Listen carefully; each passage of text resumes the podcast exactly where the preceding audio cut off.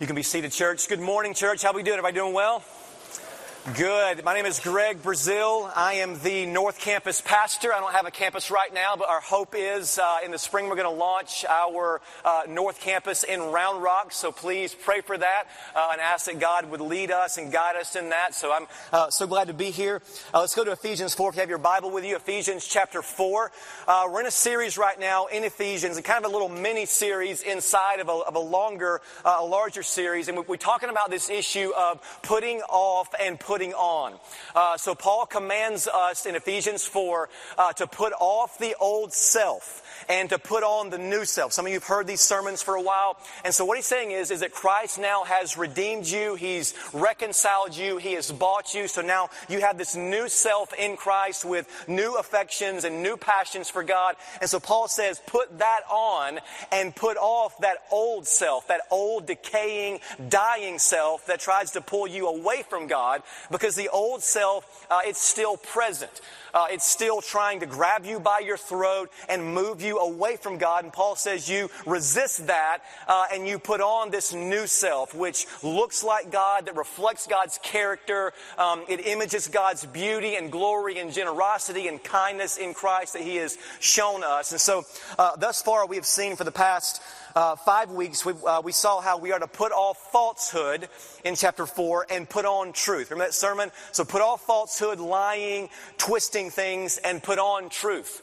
Uh, then Paul also uh, goes on and says to put off sinful anger and put on righteous anger. So put off being sinful, self focused anger and put on um, God centered, righteous anger. So put that one, uh, put that one on. Then he says to put off stealing from last week, uh, put off stealing and put on generosity. Okay? Now, we come to our last uh, put off, put on section, um, and Paul's going to say here to put off tearing down and put on building up. So, whenever you talk to someone, whenever you speak to someone, Paul says the new person in Christ, you, you put off the old self, which only wants to tear someone down with your words, and you put on the new self, which seeks to build someone up and fits the occasion. So, uh, here's what Paul says in Ephesians 4:29. Let no corrupting talk come out of your mouths, but only such as is good for building up as fits the occasion that it may give grace to those who hear. So the new self, Paul says, puts off this corrupt speech that tears down, and you put on this good speech that fits the occasion and builds up and gives grace to those who hear. Now, the word corrupting in verse 29, the word uh, corrupting there, the word means rotten or decaying. Uh, it's used in the in the Greek for like rotten fruit. Uh, so just imagine, you know, brown bananas or brown peaches. That's what old self-talk looks like. Paul says it's rotten and decaying. Well, why is that? Why is old self-speech rotten and decaying? Well, the answer is the old self is rotten and decaying uh, Paul said in Ephesians 4 22, um, to put off your old self. So put this old self off, which belongs to your former manner of life and is corrupt. Okay, so the old self is corrupt, and therefore, whenever you speak from the old self, you're wearing the old self. Whenever you speak, that, that speech, Paul says, it corrupts and it tears down because the old self is corrupt and torn down and rotten and decaying. And so Paul says, put off this corrupting talk, uh, let, not come out of your mouths, um, but put on only such as is good for building up. You see that? Old self talk tears down, new self talk builds up. And so Paul says to put off the old and put on the new and speak in ways because you're new now. Christ has spoken to you, He's given Himself for you. You're new now in Christ. And so now you speak in ways that reflect that that build up, that give grace, that edify, that bless, that serve, that help those, um, those who hear. Now, I want to give you some examples of corrupting talk. What, what does corrupting talk look like? Um, before I do that, though, I want to just to remind you that the heart behind your words is what matters the most. Okay? It's the intent behind what you're saying that matters the most. And so if your heart is filled up with anger and malice and greed and bitterness, you will speak in ways that tear down and corrupt. And so your words just overflow from your heart. What's in your heart comes out in your speech. You see that? So if I'm filled up with malice and bitterness and unforgiveness and, and greed, I will speak from that. All right, so this is the, the, the intent behind this uh, is what matters the most. So, uh, just uh, some examples though from um, what corrupting talk looks like. Uh, a few examples. When you criticize to harm someone, that's corrupt speech. Now, you may give good criticism to help someone, but whenever you criticize someone, insult them, uh, critique them in order to harm them, that's corrupt speech that tears down. Okay? And listen, we'll mask all of this. Our words will have this bite, this tone to them, and we'll mask that speech in, I'm just being real. Hashtag just saying, right?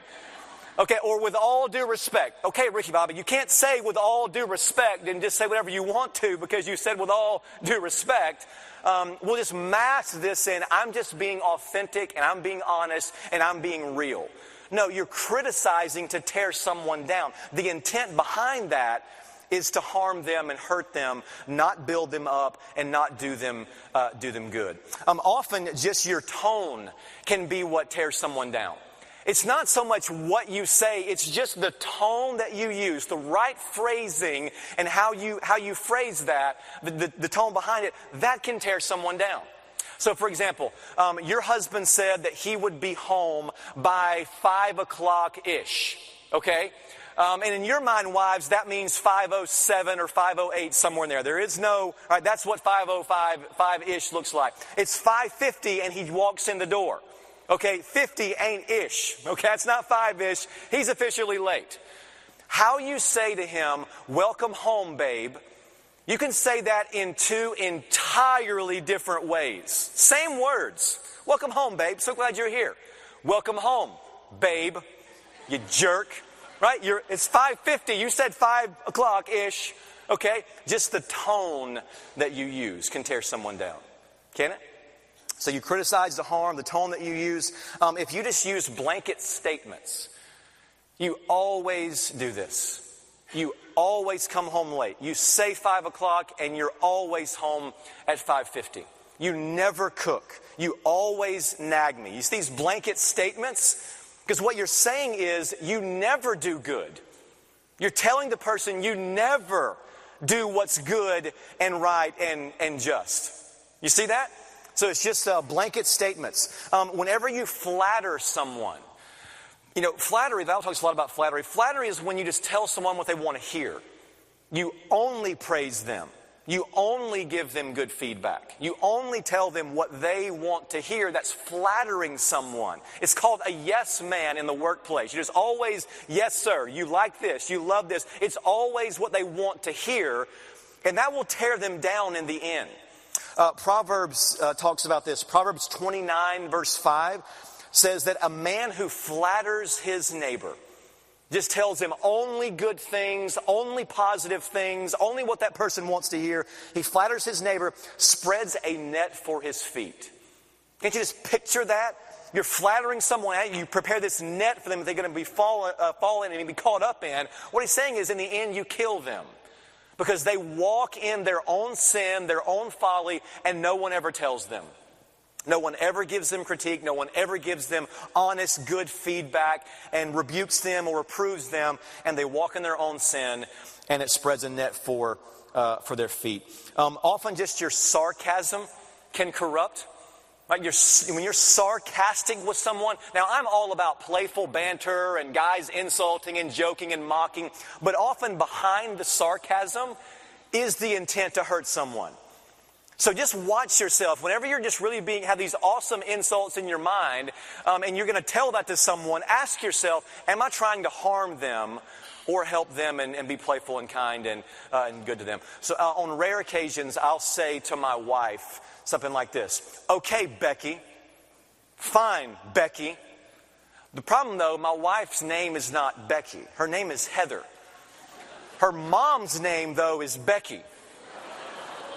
Don't judge me, because some of you do this, I know. If you're married, if you're single and get married, you will do this at some point in your life. But what's going on there? I'm trying to insult both her and her mom. There's like nine sins going on there in just one statement.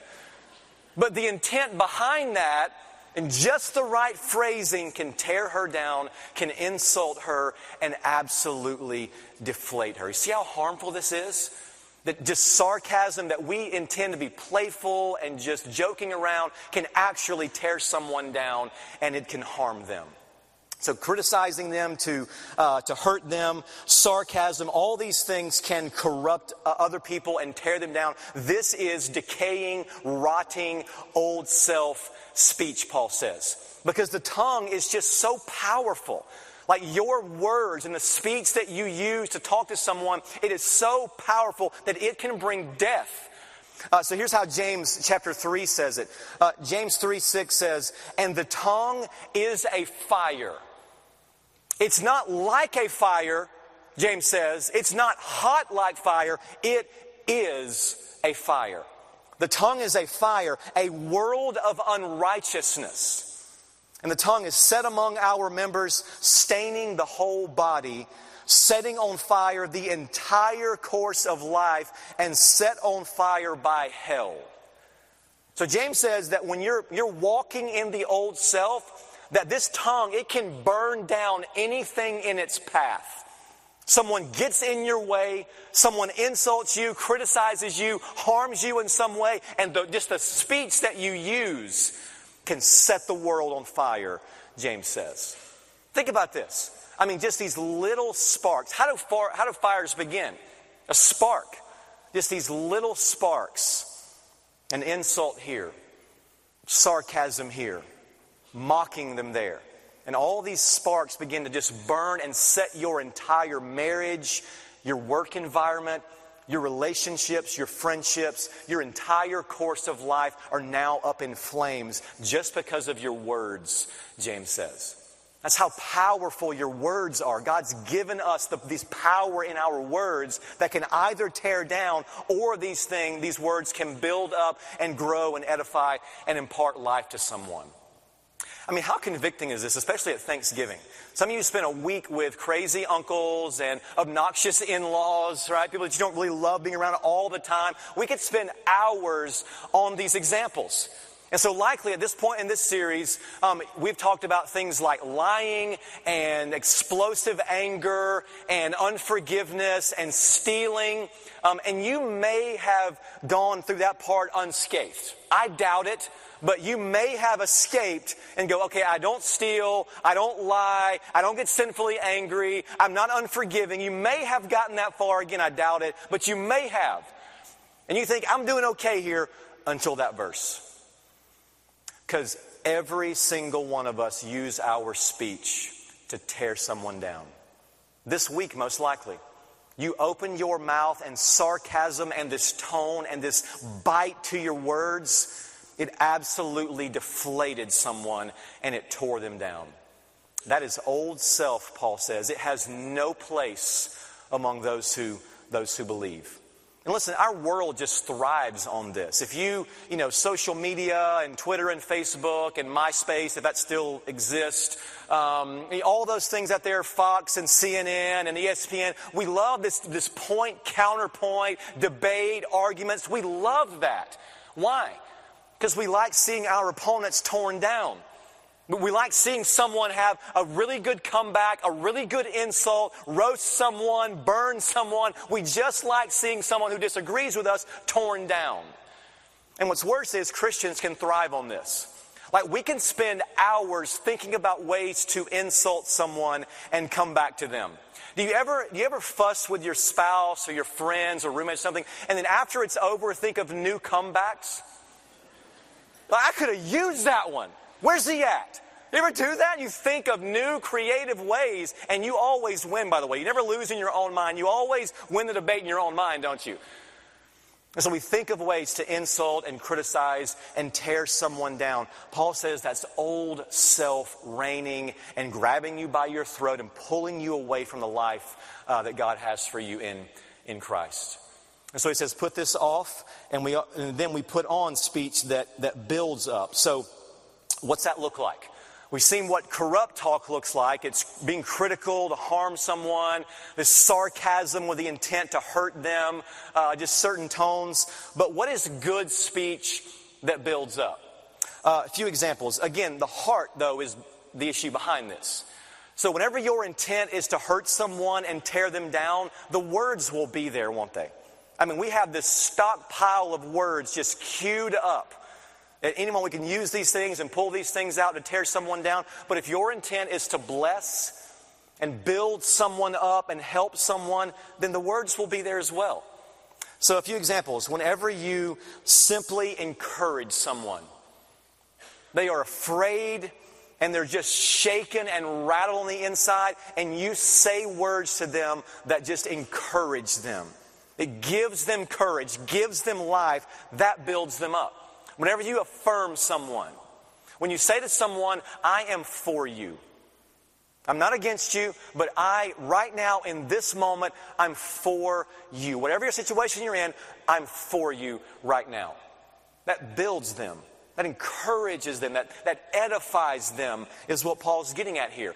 Um, whenever you, as we say around here at the Stone, whenever you gospel someone, Whenever you remind them that Jesus died in their place, He rose in their place, they are now adopted, chosen, loved, redeemed, reconciled sons and daughters of God in whom He is well pleased, that, that builds them up. When you gospel someone and say, God knows you, God chose you, God loves you, God wants you, God is for you in this moment, those kinds of words build them up whenever you offer critique and feedback for their good. So this morning, after I finished the first sermon, I went back to the back there, and my good friend Tyler, your campus pastor, gave me some good feedback. And this sermon will now kill because of that. All right? It's just good, it's helpful, it edifies, and it builds up. You need to give that to those who are around you. Whenever you kindly rebuke someone, yes, a rebuke Right? It is for someone's good when used in the right way. So again, Proverbs is, uh, uh, is helpful here. Proverbs 27 6 says, Faithful are the wounds of a friend. Fate, when your friend wounds you and says something to you that just stings a bit, that's faithful, Proverbs says. It is for your good. So I came to the stone back in uh, back in December, and, and to be honest with you, I was, I mean, somewhat insecure, or just wanted to make my mark and kind of prove myself among these guys who are have wonderful, talented men and women who are around us. I wanted just to make my mark and prove myself and kind of show that I could hang with the pastors around here. Um, and one of our pastors, who shall remain nameless, um, he approaches me, and he, I guess he knew this, and in the most casual um, godly, kind way said these very words to me. He says, Greg, the thing about you right now is that no one values your opinion or cares about your opinion, but we're glad you're here. That's what he said. I mean, he just saw straight through, I guess, my insecurities and my trying to prop myself up and says, No one cares about you right now, but we're glad you're here. And then walks off. I'm like, Okay, that stung a bit. It turned out to be faithful wounds, though that edified me and freed me up just to listen, not try and prove myself or make my mark on something, but just to listen. Those words were faithful from a guy who's now my close friend here. I praise God for that statement um, 11 months ago. Yeah, it built me up. These kinds of words. So, though our speech can tear down, Though our speech can destroy someone and decay and rot at someone, it can also build up and edify and grow and bring healing and joy and life to someone. Now, notice what Paul says again in verse 29 uh, Let no corrupting talk come out of your mouths, but only such as is good for building up. And notice this little phrase uh, that Paul says as fits the occasion as fits the occasion. The word occasion is the word need. Some translations say as fits the need. And so, what Paul has in mind here is a, an occasion that calls for speech. And listen, you have 10,000 occasions every single week to speak in ways that either tear down or in ways that build up. You do. I mean, you have tons of text message conversations, phone calls, uh, meetings. You have tons of occasions in your life every single day to either speak with words that build up and grow and heal and help or words that tear down and destroy and rot and corrupt. And so a, a close friend confesses a sin to you. And they are filled with shame and they are broken and they are just wallowing in self pity and guilt. You must speak into that. You see how this works? They confess something and you see this occasion and you speak words that give life and hope um, and joy to them. Your spouse has a hard day and they're stressed out and they just need a word from you. And so you speak to that occasion. Uh, maybe your child has a test coming up and he's nervous about this, and so that morning you speak in ways that fit that occasion. And you have all these moments all throughout your life to speak, to edify, uh, and say things that build up uh, to them. Or someone gives you critique and feedback. Like someone comes to you and wants to rebuke you and give you some very helpful but stinging critique and feedback, and all of those insults just flood your mind. All those hilarious insults and all that sarcasm fills your mind. You must put that off and speak in ways that fit that occasion. See how this works? This is so convicting what Paul says, but so precise and so clear and so good for us. Uh, so again, Proverbs 15, uh, 23 says, To make an apt answer is a joy to a man, and a word in season, how good it is. How true is this? Some of you have felt these words in season. You're at a place of suffering and pain and guilt and shame, and someone spoke into your life. And it felt so good in that season. Do that to others. Speak in ways that build up, that don't, that don't tear them down and ruin them and bring corruption. The tongue is a fire. It sets the whole world on fire, but it also brings life and joy and healing uh, to those who hear it. Now, look at the last phrase that Paul uses in verse 29. The last phrase, as fits the occasion, that it may give grace to those who hear.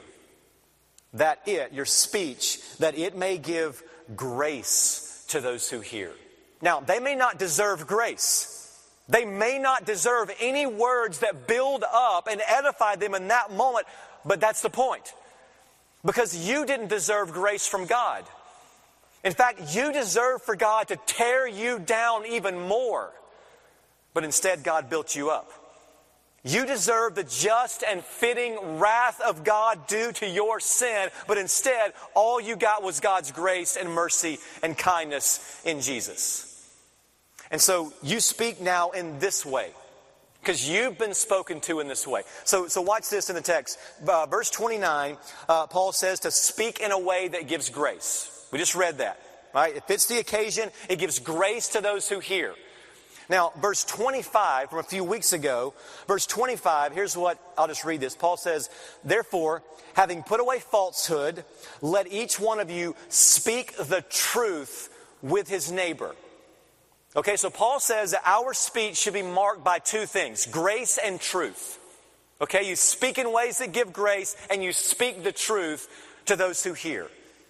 That's exactly how God's spoken to you. Because John chapter 1 calls Jesus the Word. He is the speech of God. He embodies the very expression and the speech and the words of God. And so, if you want to hear what God is saying, look at Jesus. You want to hear God's voice? Look at Jesus. You want to know what's on God's mind? Look at Jesus. He's showing us who God is, and He is the living Word.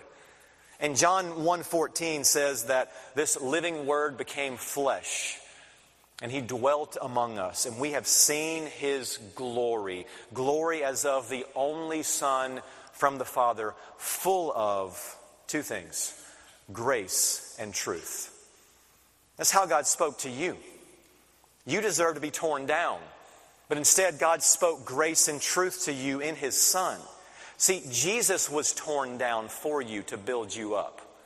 He was the one mocked. He was the one with insults hurled at him. He was the one who was beaten and slandered and crucified and murdered on your behalf. He was torn down to build you up. And that's why you now get to speak in these ways. Because you have seen the glory of the Father in Jesus Christ, speaking grace and truth, laying his life down, giving himself for you, and that's why you now speak in these ways. Because the gospel has now built you up. And the old self, though, forgets this. The old self forgets the gospel. And so that's why we, we talk to tear someone down because we feel torn down. When you're walking in the old self, you feel like you're torn down. And therefore, you must tear someone else down to build yourself up and prop yourself up on somebody else at their expense. That's why you tear down. You've forgotten the gospel. And so it's like this it's those who have been forgiven are the ones who forgive. Right? It's those who've been shown mercy who show mercy. It's those who have received a gift who are now generous. The same thing goes for this kind of text. Those who recognize that God has built them up in Jesus when they should have been torn down. They recognize that, they exult in that, that fills their heart, and now they speak to impart life and joy and hope and grace to those who hear. So let's, let's be these kind of people. Those who build up rather than tear down. When the gospel is functioning the way it ought to in our hearts, we will speak in these ways. Now, the last thing that Paul will do here in this section in chapter 4 uh, is talk about the Holy Spirit. Uh, verse 30, Paul says this And do not grieve the Holy Spirit of God. So, this whole old self, new self now kind of culminates in do not grieve the Holy Spirit of God. The Holy Spirit of God by whom you were sealed for the day of redemption. See, the old self, it grieves the Holy Spirit. Whenever you walk in these ways of unforgiveness and sinful anger and stealing and greed and speaking corruptly, it grieves the Spirit of God. So think about this for a second. The Holy Spirit feels your sins.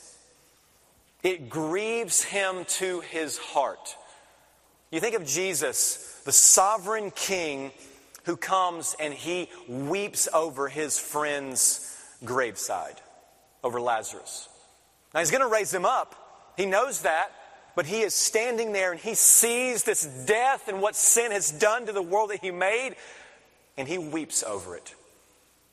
You see Jesus weeping over Jerusalem, the city that he so longed to gather to himself, but their hearts were hard, and our God is crying and weeping and grieved over their hardness of heart. God feels your sins.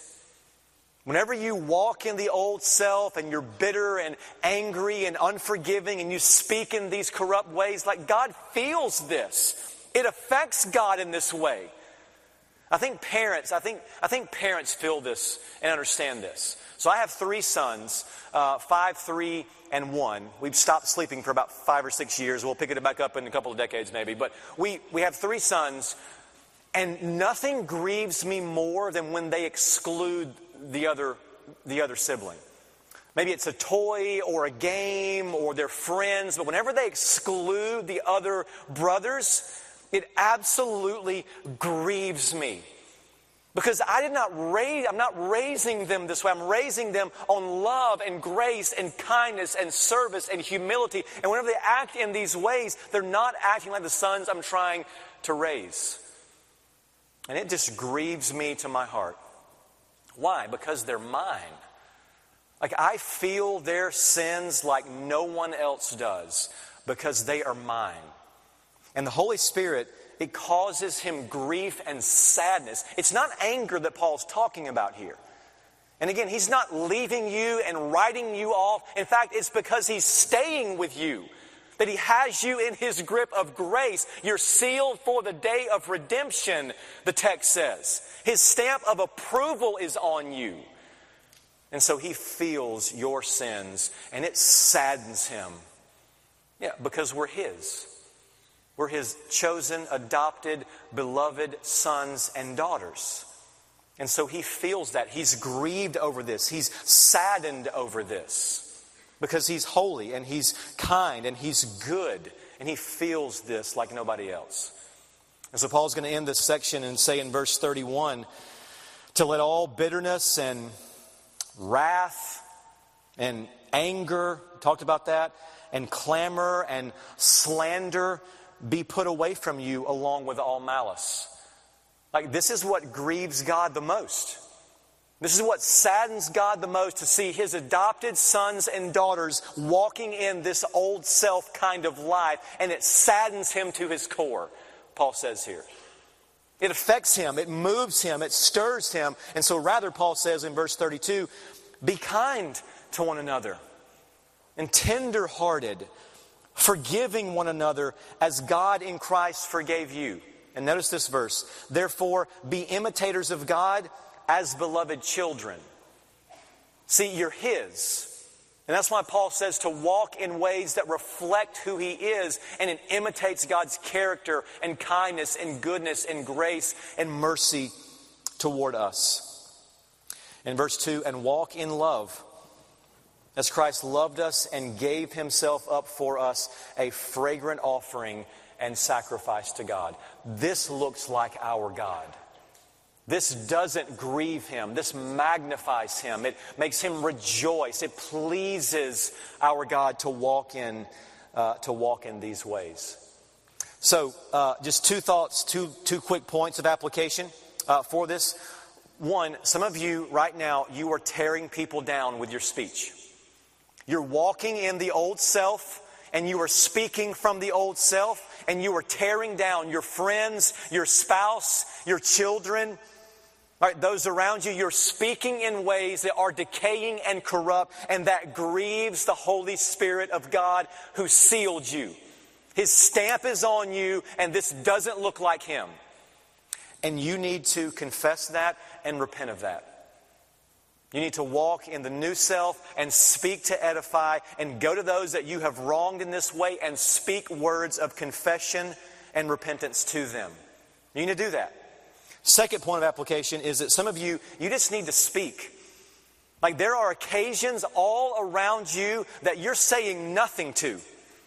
There are all these needs around you, all these occasions around you to speak into something, and you're remaining silent. And so look at the gospel, look at Christ dying for you, rising for you, building you up, and from that, speak to those who are around you, who have needs, who have occasions, that it may give grace to those who hear. Let's pray together.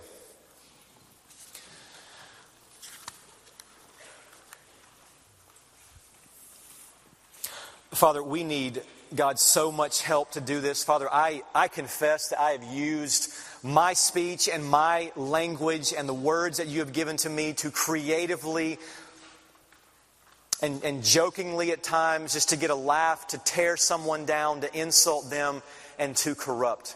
Father, all of us are guilty.